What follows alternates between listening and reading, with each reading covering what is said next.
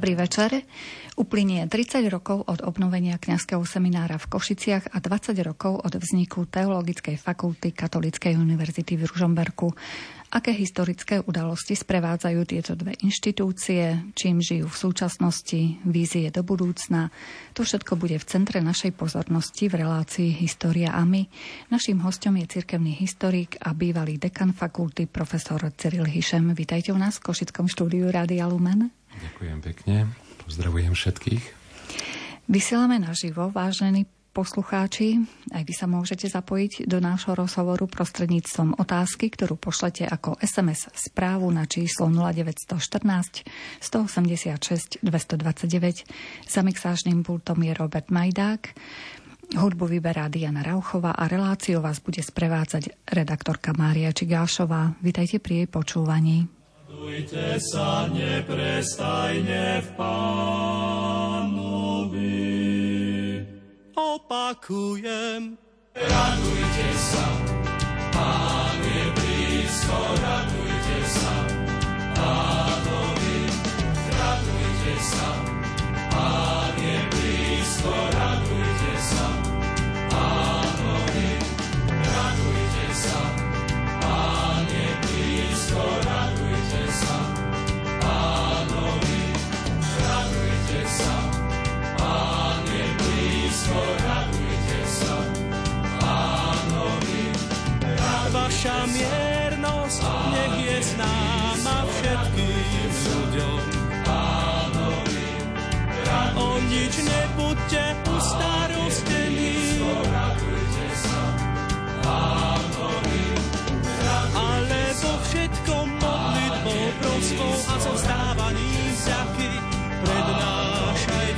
svoje žiadosti Bohu.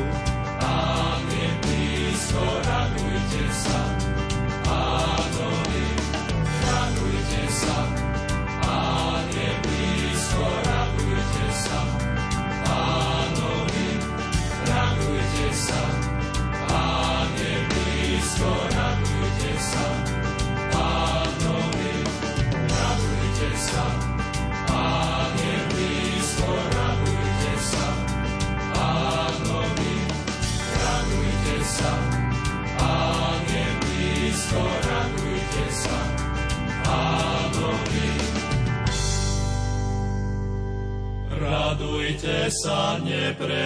neprestajne v Pánovi.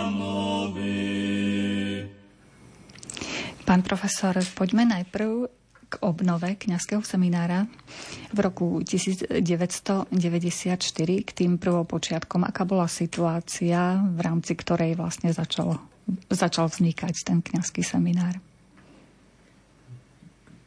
Vrátil by sme sa možno ešte do hĺbšej histórie, ale nie až do tej najhlbšej, lebo to by sme museli o katolickej teológii a vzdelávanie v Košiciach hovoriť pri prvej univerzite v Košiciach a to je rok 1657. A potom by sme hovorili o zriadení diecézy a vzniku kňazského seminára a vzdelávanie 1809. Ale tu chceme hovoriť o situácii po roku 1990, Predtým si už nikto ani nemyslel, že by snáď mohlo dôjsť k niečomu takému a aby kňazský seminár mohol byť obnovený aj v Košiciach.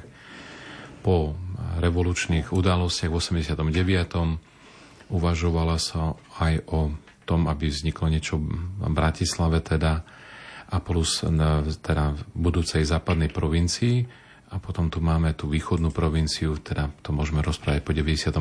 roku ale aj tá idea, že keď už 90. roku tri diecezy sa dali dohromady a vznikol spoločný kniazský seminár na spiskej kapitule, spiská e, dieceza, Košická a Rožňavská, tak e, pri tom počte záujemcov o štúdium teológie a teda aj budúcich bohoslovcov, keď to povestné číslo, ktoré tak zaznieva 366 bohoslovcov z týchto troch diecez, asi aj tak podnetilo v rozhodnutí eh, monsignora Alojza Tkáča, aby sa vrátil k tomu, že v tejto budove bolo by vhodné, aby opäť sa vzdelávala v teológii tá budúca mládež, kňazka a s týmto rozhodnutím v podstate aj tak podporil v roku 1992, keď na Zelený štvrtok ohlásil, že chce obnoviť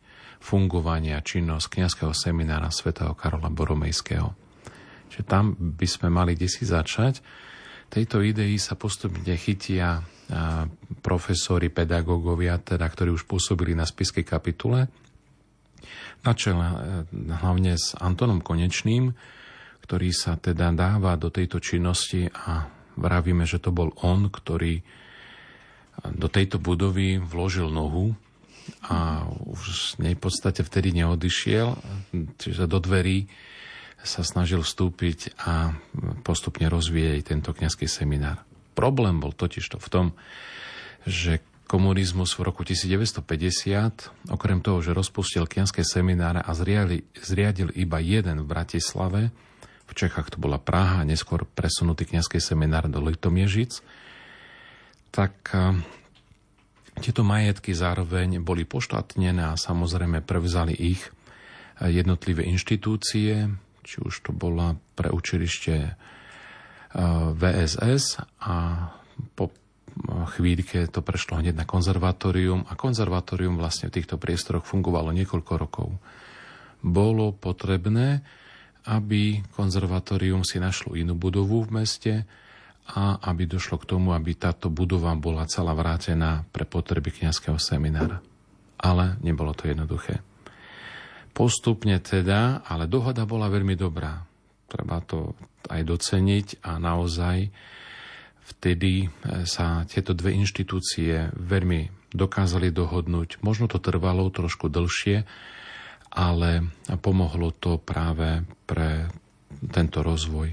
Tak ako postupne v minulosti sa podkrovia nevyužívali v budovách, tak začali sa opravovať strechy a podkrovy vznikali nové bývania pre predstavených a takisto aj pre eh, bohoslovcov, tak takto postupne sa zabudovali tieto priestory, ktoré boli voľné a neskôr sa postupne presúvali opravy do jednotlivých budov a obsadzovali sa budovy, ktoré dnes sú na hlavnej 89 a 91, postupne potom aj z Kováckej ulice, kde sa nachádzajú ďalšie budovy a popri tom sa opravoval aj e, kostol, bývalý františkánsky kostol, v súčasnosti seminárny kostol, ktorom boli postupne, či pre, prebieha vymaľba, alebo také najdôležitejšie a kvôli čomu ľudia majú radi tento kostol, je vyhrievanie v kostole, že sa vložilo podlahové kúrenie,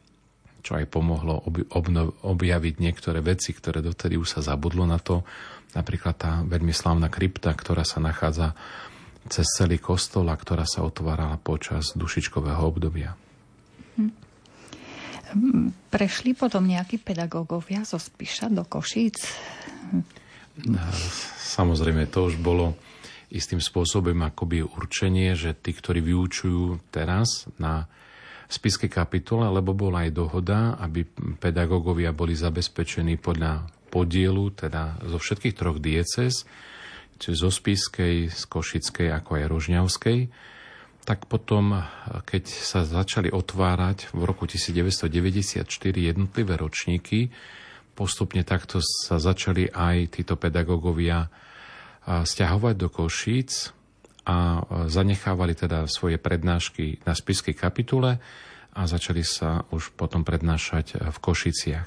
Zároveň sa otvárali nové pole a pre mnohých študentov, medzi nich som tedy patrila ja, ktorý sme dostali v podstate ešte ako seminaristi ponuku, že po našich e, výsledkoch, ktoré máme, čo už niečo e, ako v študijných výsledkoch, dostali sme ponuku k tomu, že sa s nami ráta, že by sme raz prednášali, ale zároveň bolo oznámené, bude potrebné, aby sme aj začali študovať.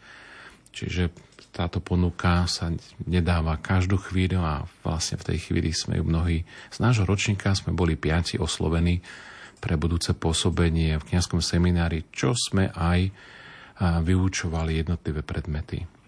Mhm. A od počiatku je patronom svätý Karol Boromejský? Od roku 1809 A predtým e, ten prvý kňazský seminár mal patrona svätého Ladislava, aj sa slúšilo, predsa sme sa nachádzali v Úhorsku a medzi tých pánovníkov úhorských patril aj svätý Ladislav, čiže to malo aj, bolo to na mieste. A novým teda zakladajúcim členom, ak by sme tak zobrali, lebo e, budúci rektor kňazského seminára nás počiatku pôsobiaci len ako prefekt, kým sa seminár rozbehol. Volal sa Karol Rainer a tak sa traduje, že podľa svojho mena, svojho patrona vlastne aj pomenoval patrona kňazského seminára. To niečo podobná analogia je Andrej Sabo, prečo Košická arcidieceza má vlastne aj svojho patrona svätého Ondreja. Mm-hmm.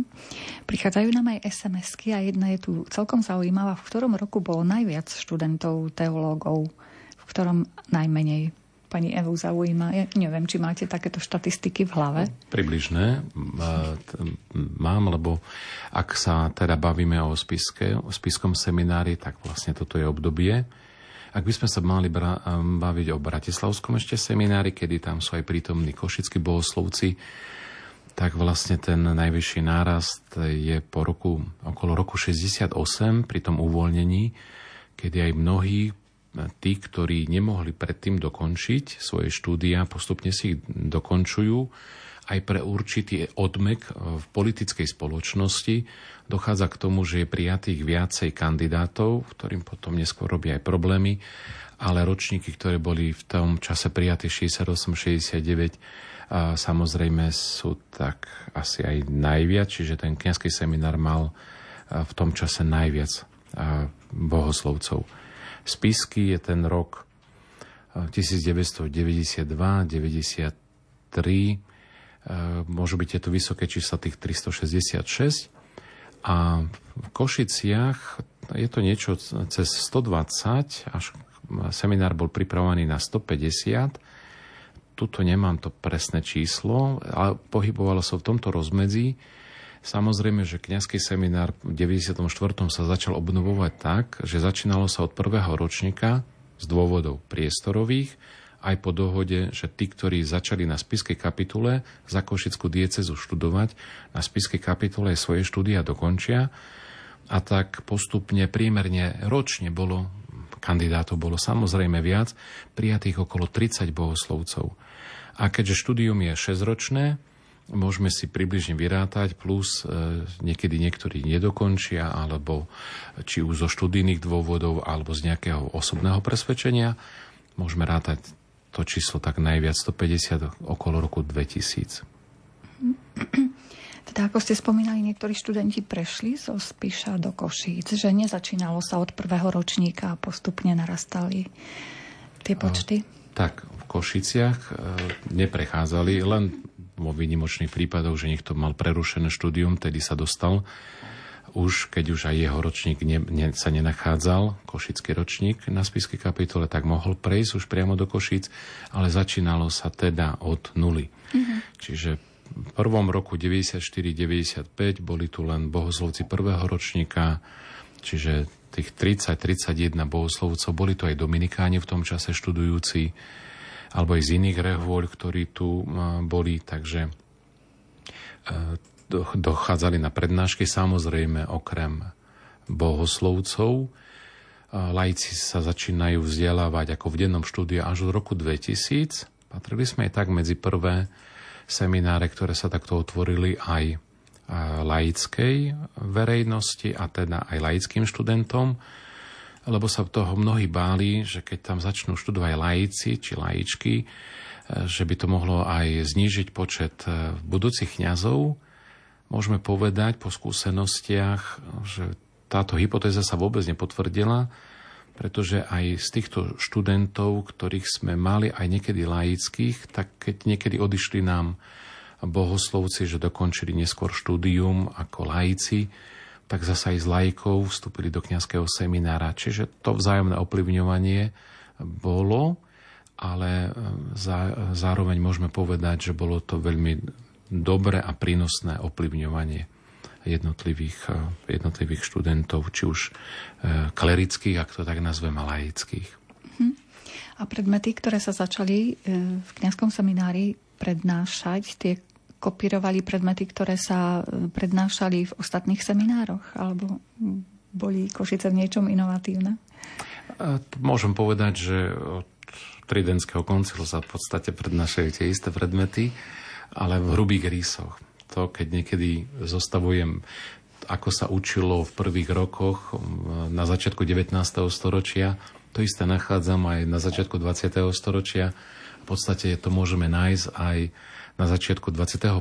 storočia s tým, že mnohé predmety pribudli. V minulosti sa pastorálna teológia vôbec nevyučovala, lebo pastorácia sa ani neviedla.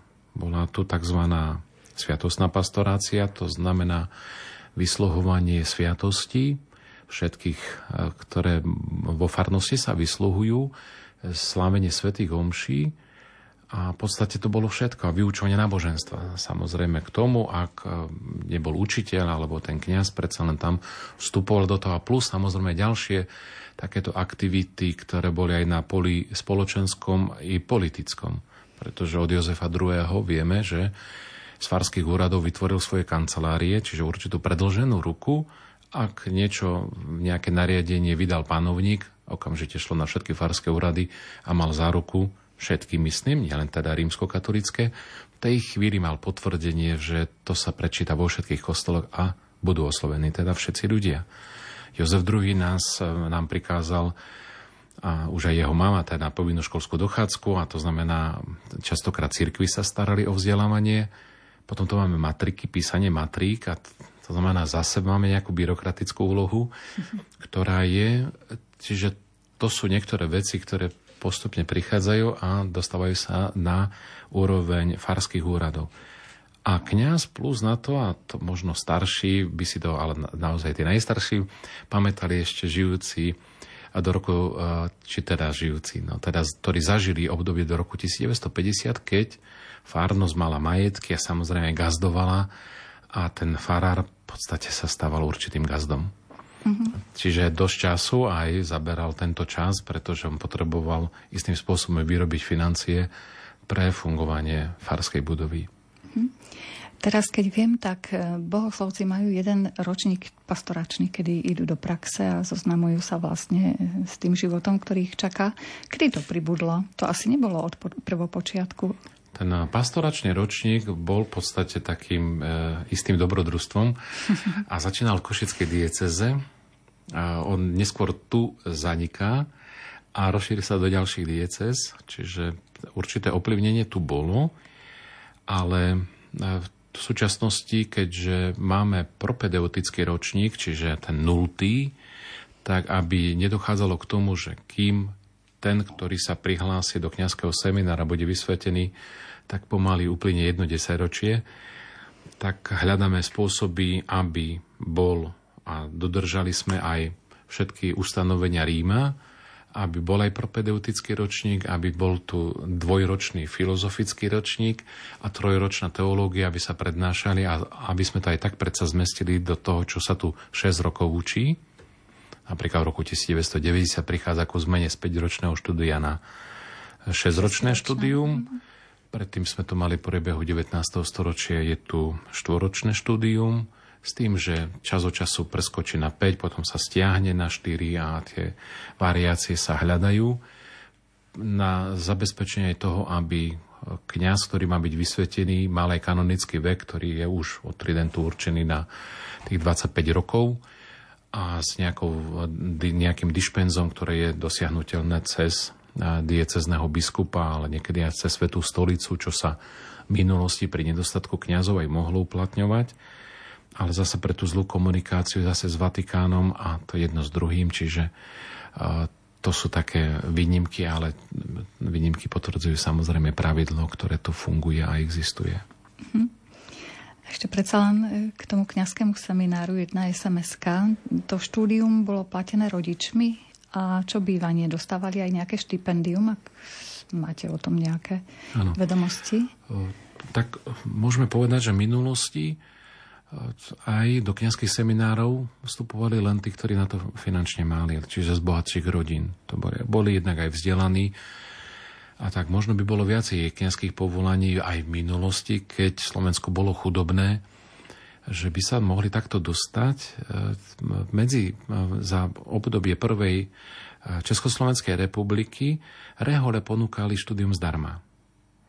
A preto rehole mali najväčší rozkvet.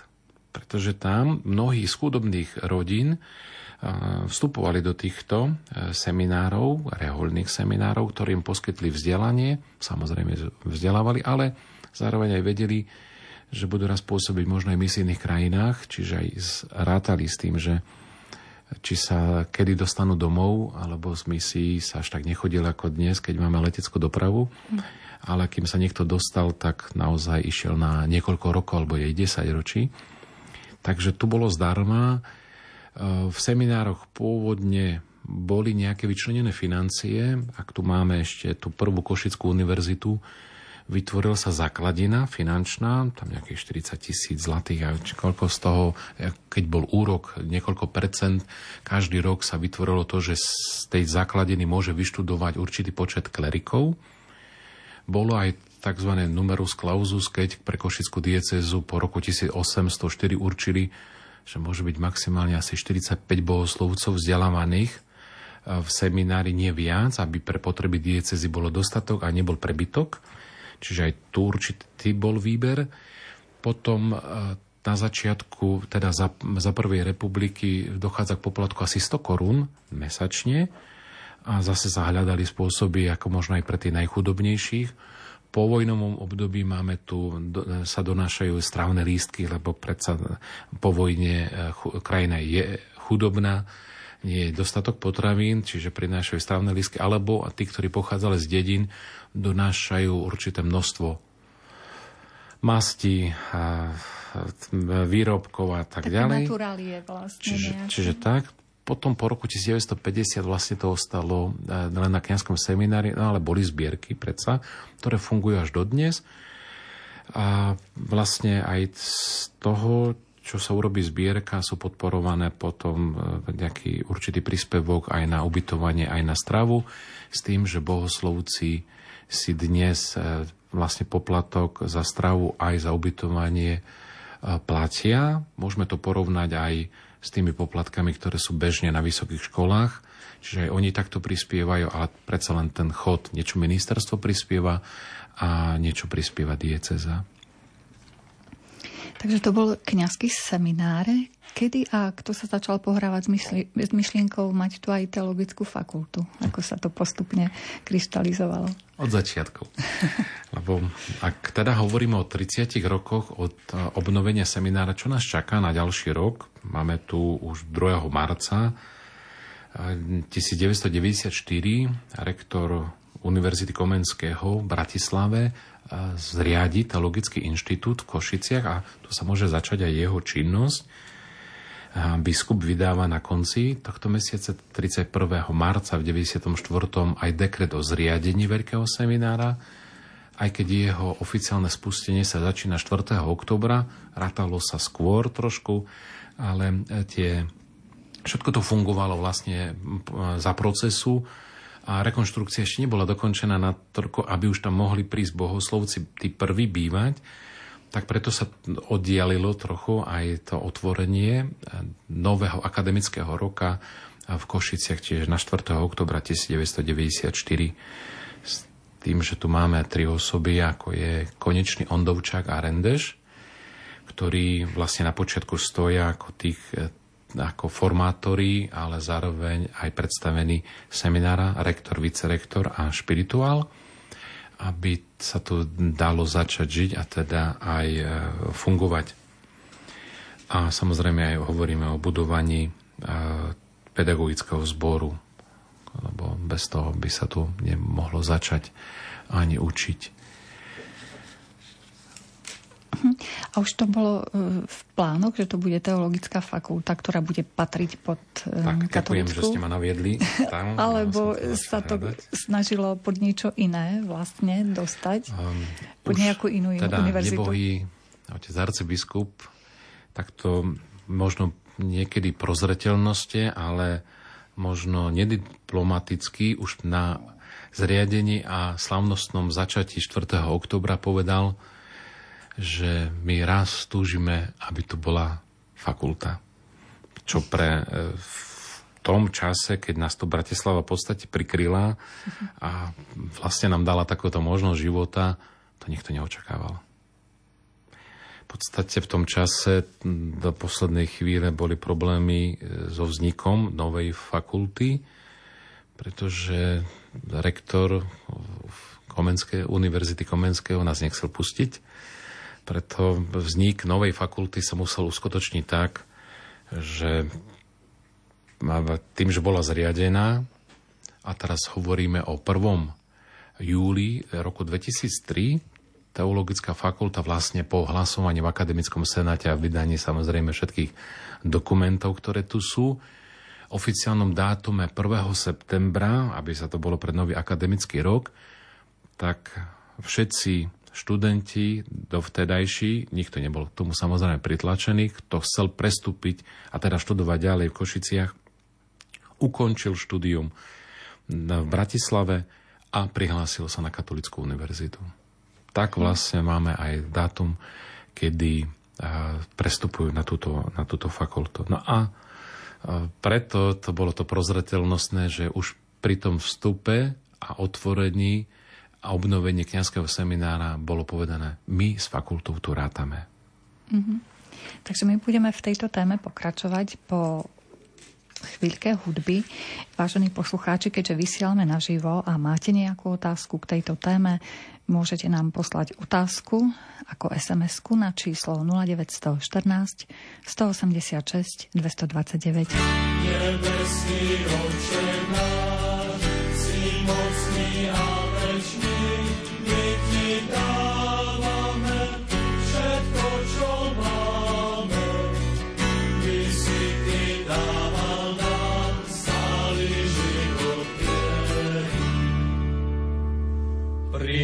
Prinášame Ti svoj chlieb, víno a lásku. Všetko Ti dnes obetujeme. Svoje životné prostredie, úspech a prácu. Všetko Ti dnes obetujeme. Svoje schopnosti, nadšenie i radosť Všetko ti dnes obetujeme. Oče náš, si mocný a večný,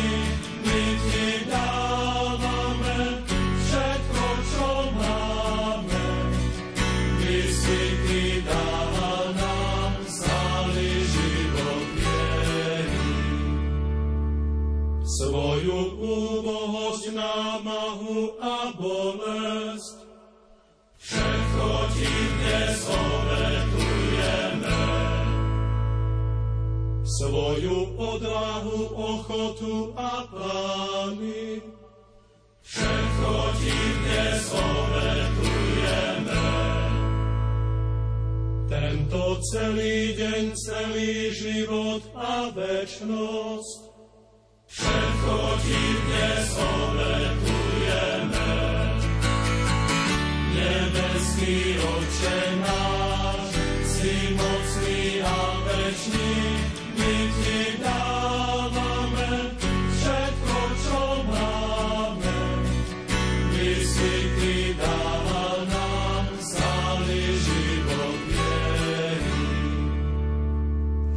dnešnej relácii História a my vysielanej z Košického štúdia Rádia Lumen hovoríme o kňazskom seminári svätého Karola Boromejského a o Teologickej fakulte Katolíckej univerzity v Ružomberku.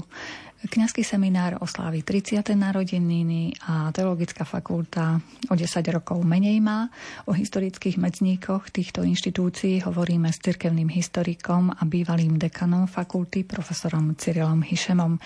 Reláciu počúvate v priamom prenose. Môžete nám posielať otázky formou SMS správy na číslo 0914 186 229 keď sme rozprávali, že ako postupne teda prešla z Bratislavy do Košíc tá fakulta, mm, nebolo nejako jednoduchšie pod Univerzitu Pavla Jozefa Šafárika v Košiciach túto našu fakultu včleniť? Preto už len tá univerzita tu bola. Áno, katolická univerzita v tom čase neexistovala. E, tu boli tie naťahovačky aj na najvyšších úrovniach politických spičiek a deli sa tu vlastne aj niekoľko univerzít alebo vzniká. Máme tu v Trnave a a plus Prešov sa vtedy vytvorí Prešovská univerzita.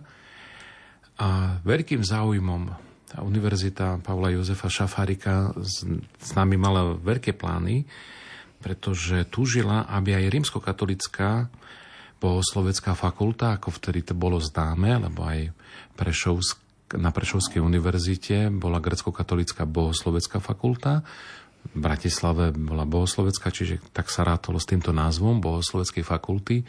Pre nich bolo veľkou cťou, aby teda keď ešte existovala v spoločenstve, bola tam grecko-katolická, pravoslávna, túžili aj po rímsko-katolíckej teológii, aby sa tam mohla vzdelávať. Čiže tam boli veľké srdce otvorené voči nám a rokovalo sa rektor univerzity Leo Bukovský, ale aj ďalší rektori, ktorí tam boli, za každým mali tento veľký záujem. Ono to je aj z takého prirodzeného spôsobu, potom keď sa vytvára teda univerzita v Košiciach a Prešovska sa osamostatňuje, tak predsa len ku klasickej univerzite patria štyri fakulty. A to je filozofia, teológia, právo a medicína čo ostatné postupne už vo vízii filozofická bola, tieto medicína a teda lekárstvo a právo tu už existovali. Dlhodobo tak my sme všetko pripravovali preto, aby táto fakulta bola. Rokovalo sa v Ríme, na tejto úrovni Rím bol dosť opatrný v tom čase, lebo už bola predsa jedna teologická fakulta, tie povolenky sa nedávali len tak, akože na tržnici, ale dosť, tie procesy boli dosť e, náročné. No a tak sa rokovalo, odstraňovali sa nedostatky, vyžadovali sa tzv. profesore stabiles, aby 12 profesorov, ktorí sa venujú len čisto teológii a mohli pracovať pre rozvoj fakulty, lebo ten rozvoj je naozaj potrebný. Ak má sa fakulta ukázať aj na tejto vedeckej báze, tak nemôže zostať na tom, aby jej predstavitelia, väčšina teológií v minulosti boli kňazi, aby zastávali ešte funkcie farárov a v tom čase väčšinou e, boli farármi, kňazi boli farármi, lebo farnosti bol dostatok, kňazov bol nedostatok na počiatku týchto 90. rokov, čiže aj táto túžba tu bola, ale napokon aj arcibiskup Alois Tkáč e, súhlasil s tým a vyčlenil 12 budúcich tzv. profesore stabiles, aj keď ešte v tom čase profesorské tituly nemali, tak aby bolo vytvorené aby takto fakulta mohla vzniknúť. A keď vznikla katolická univerzita, tedy kardinál Krocholevský na kongregácii povedal, tak tu nebudú vznikať teraz dve teologické fakulty, ale táto v Košiciach bude patriť pod Katolickú univerzitu. A celá tá príprava určite e, univerzita Pavla Jozefa Šafárika zostala smutná. Bolo to aj pre nás, lebo už tom čase pôsobím na teologickej fakulte od 95. roku, v podstate od svojej kniazkej vysviacky, čiže rok po jej naštartovaní mám tu príležitosť sa zúčastňovať na výchove aj vzdelávaní, tak eh, sme ostali tak, lebo keď sa chodil na sena, na všetky porady, eh, chodievalo sa do Bratislavy. Zrazu Mestská univerzita je tu, ktorá nás chce prijať, čiže bolo to pre nás aj istým spôsobom také prínosné, tak zrazu sa situácia mení. Ale toto sú všetko kroky. Božie kroky sú niekedy nevyspytateľné. Tak ako my si niečo naplánujeme, tak si myslíme, že bolo by to pre nás najlepšie. Veci sa menia, veci sa posúvajú a samozrejme všetko má svoj význam. Čiže aj to zaradenie, keď prišla takáto výzva z Ríma, samozrejme Zostalo nám len uposluchnúť, pripraviť veci, dohodnúť spoločne s univerzit, katolickou univerzitou a postupne vytvárať jej štruktúry. A tak dochádza k tomu, lebo cez pod UPŠ sme to plánovali, už to malo byť v roku 2000, kedy vzniká katolická, tak veci sa posúvajú. A tak vlastne tu pod, prvé slavnostnú inauguráciu dekana a teda aj teologickej fakulty, ako na základe toho rímskeho práva, aj so schválením Ríma, dochádza 8. novembra roku 2003, kedy je menovaný prvý dekan Anton Konečný tejto teologickej fakulty. A samozrejme všetky štruktúry, ktoré tam bolo potrebné dotedy vybudovať, tak boli vybudované. Mm-hmm. Taká jedna zaujímavá otázka prišla, že akreditáciu, kedy dostala táto fakulta, pán Peter sa podpísal pod túto otázku. Tak zrejme asi rok, dva predtým, predpokladám. Ehm, teraz je otázka, že akreditácia pre, pre e, študijné programy, lebo tie sme e, všetky dostali práva z Filozofickej fakulty, na ktorej sa vlastne katolická teológia už vyučovala aj všetky odbory, ktoré, s ktorými sme my začínali, už v podstate tam boli, čiže tak by som to nazval, že z univerzity sme to akoby deblokáciou, dostávame všetky tieto práva, za čo sme boli samozrejme vďační, pretože začínať e, od nuly alebo začínať už s právami, ktoré na univerzite boli, to nám samozrejme veľmi pomohlo.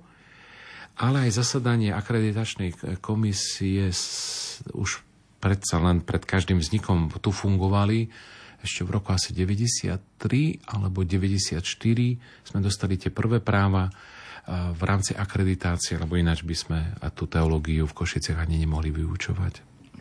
Mhm. A bolo ľahké nájsť pedagógov? Ste vravali, že tých 12 profesorov muselo byť, aby teda viedli na tej určitej úrovni fakultu a jej rozvoj, aby zabezpečili. No, Predsa len vzniklo roku, niečo nové a áno, bolo po roku treba... 1990 málo kto mal teologické vzdelanie. Ako teologické vzdelanie v zmysle mať veľký doktorát. THDR pred menom. To anglosaské PhD za menom pribúda až neskôr, lebo záleží, ktorým smerom sa krajina uberá a ktoré vlastne tie štruktúry bude príjmať, čiže to sa uskutočne až neskôr. Ale nebolo takto vzdelaných e, ľudí, pretože e, zo pár ich mohlo počas e, komunizmu si urobiť doktorát pri veľkých námahách, možno povedať, a so súhlasom štátnej moci, aby si niekto mohol urobiť doktorát, tak to bolo niečo výnimočné. Ak začína, začína inštitút a neskôr začína teologická fakulta, bolo potrebné mať ľudí pripravených na to, aby mali doktoráty. Istým spôsobom, napríklad na kapitule, nás pripravovali k tomu, lebo o podmienkach, kto môže získať doktorát a vtedy boli príliš vysoké podmienky. No, čo si pamätám, grečtiny sa asi vyžadovalo 8 semestrov absolvovať. Bežne sme mali 6 semestrov a to znamená, že tí, ktorí raz mali túžbu a ja som chcel raz si urobiť doktorát, tak e, sme chodili ešte na doplňujúce prednášky z grečtiny, ktoré boli dvojsemestrálne. No, takže to boli takéto e, možnosti, ale samozrejme aj podmienky. To, že sa dala v Bratislave študovať teológia, to bolo každému jasné.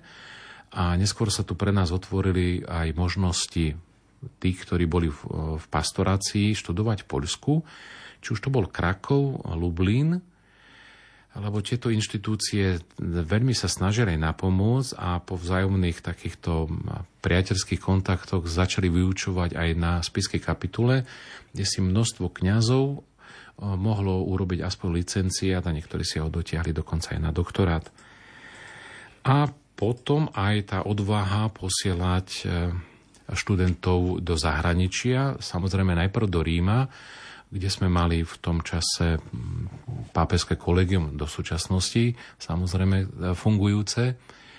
A tam množstvo kňazov, ktorí mohli ukončiť svoje štúdia, ale potom tým, že sa čím ďalej, tým viac otváral aj svet, tak v podstate dnes máme aj pedagógov od Spojených štátov amerických, ktorí získali si doktoráty až po Jeruzalem, kde si mohli e, tiež nadobudnúť tieto vedomosti a teda získať doktorát. Čiže už máme dnes ľudí, ktorí majú svoje doktoráty získané po celom svete.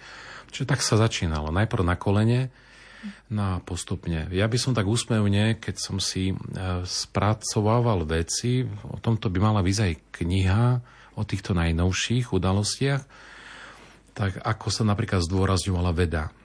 Na začiatku bolo dôležité, kúpili sme stroje na rozmnožovanie skript. Najdôležitejšie boli skripta, aby každý z pedagógov mal vytvorené vlastné skripta, ktoré našej tlačarni sa mohli tlačiť. Neskôr sa presúva od skript, je potrebné začať publikovať. A to znamená konferencie, na konferenciách príspevky, aby sme takto sa mohli prezentovať. No ale neskôr sa to posúva zase ďalej. Lepšie sú monografie, lebo tie sa lepšie hodnotia. Neskôr sú to zahraničné monografie a dnes sme skončili Scopus, Current a už to delenie či, už do jednotlivých vyšších a vyšších kategórií tak pred 20 rokmi by sa nikomu ani nezasnívalo, že dnes sa budú vyžadovať nejaké časopisy vo vysokých kruhoch.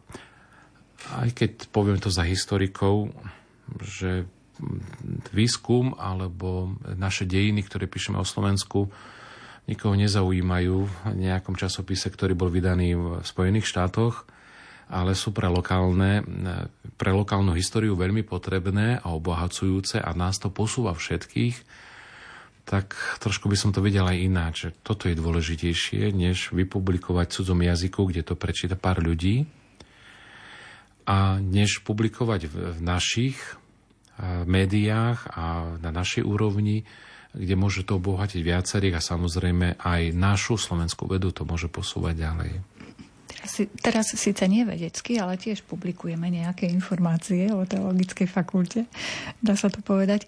A e, ak sa, chce dos- ak sa má dostať nejaký článok odborný do tých karentovaných časopisov, musí splňať nejaké prísne kritéria? Alebo Dosť prísne kritéria. Ja najlepšie tak v cudzom jazyku samozrejme mať a, a niektoré e, si vyžaduje poplatok, čiže tie náklady kto neovláda e, perfektne anglický jazyk, aj keď si ho namýšľa, že ho vie veľmi dobre, tak predsa len v tej štruktúre, ktorá sa vyžaduje a potrebuje niekedy aj domorodého angličana, aby to aj po, vedel preložiť tak, aby to bolo v tej krajine, ktorej to bude vydané aj čitateľné teda nie len náš nejaký surový anglický preklad. No a samozrejme je tam, či je citovaný ten článok, kto ho preberá, alebo tak. Čiže tých kritérií je tam viacero. Mm. A náročnejších samozrejme. Áno. Takže opäť ponúkneme hudobné osvieženie našim poslucháčom a kontakt, kam môžete formou SMS správy posielať svoje otázky. Je to číslo 0914 186 229. Duch pána je nado mnou, lebo ma pomazal, aby som hlásal evanielium chudobným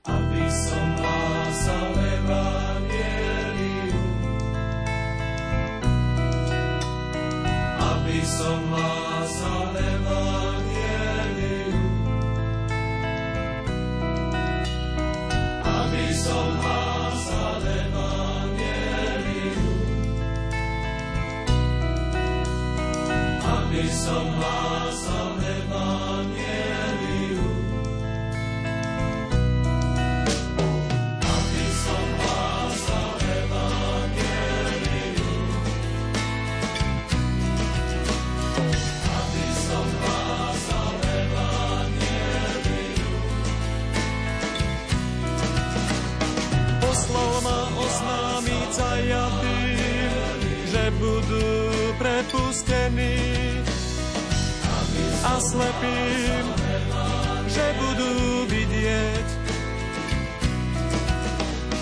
Utláčaných prepustiť na slobodu a ohlásiť pánov, milostivý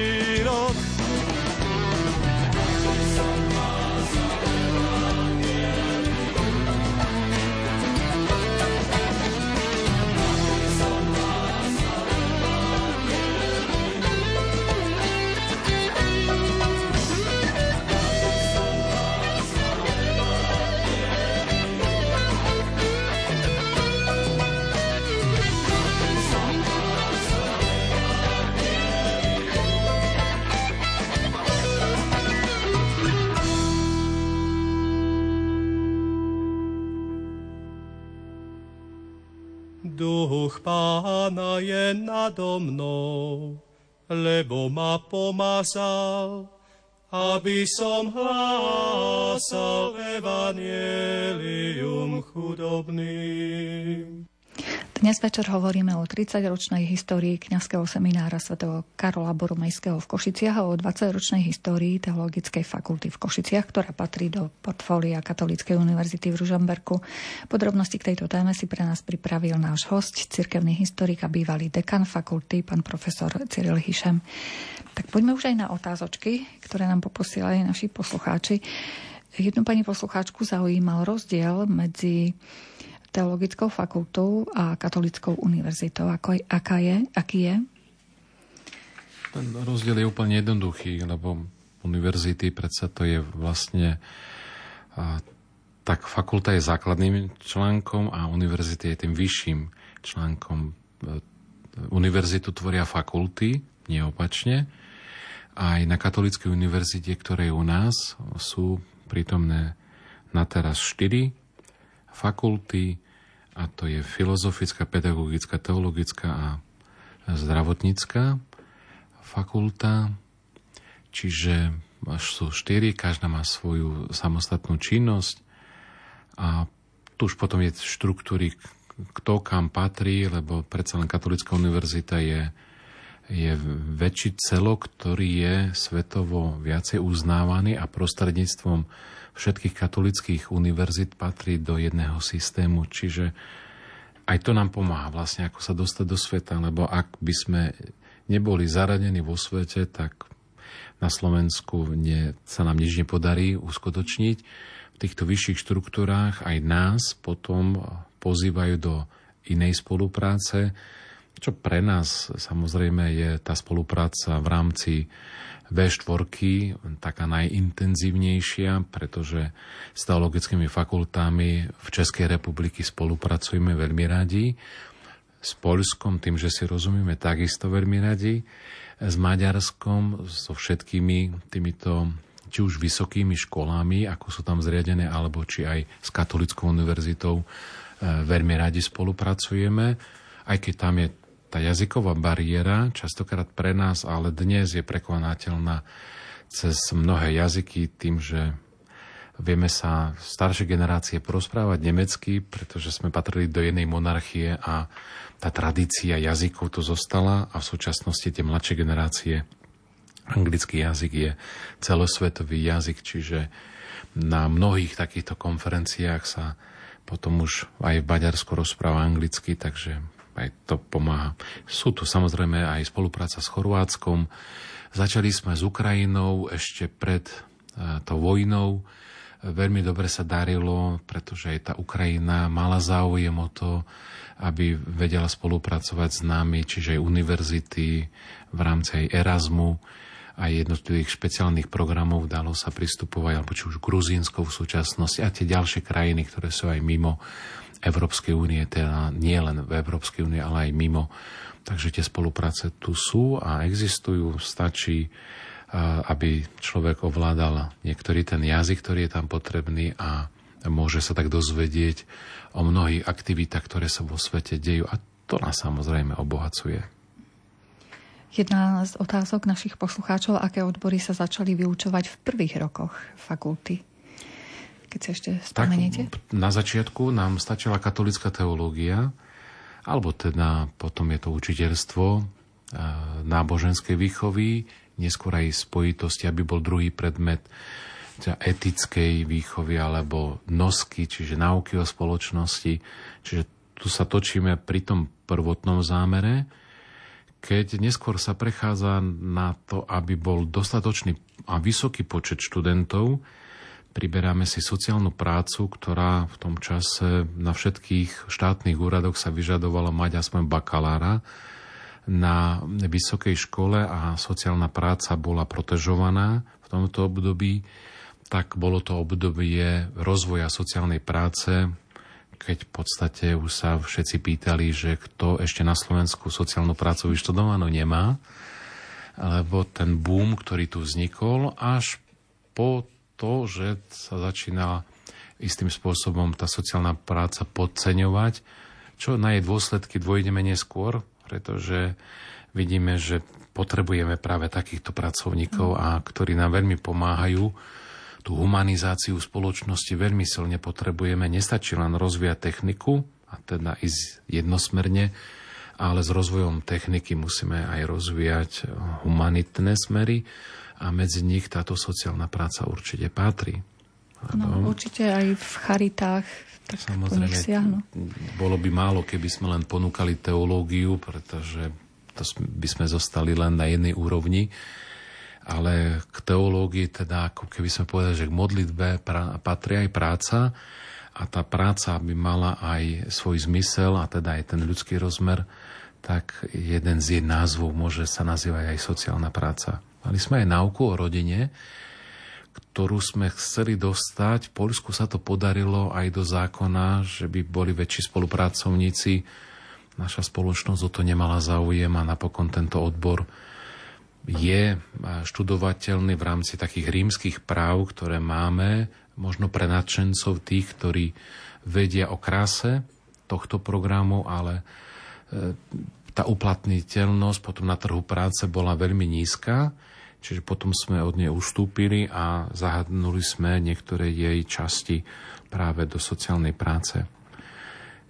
Spolu s ostatnými fakultami aj na Katolíckej univerzite a potom aj z UPEšky sme mali hromadu učiteľských programov v kombinácii dejepis, chémia, matematika,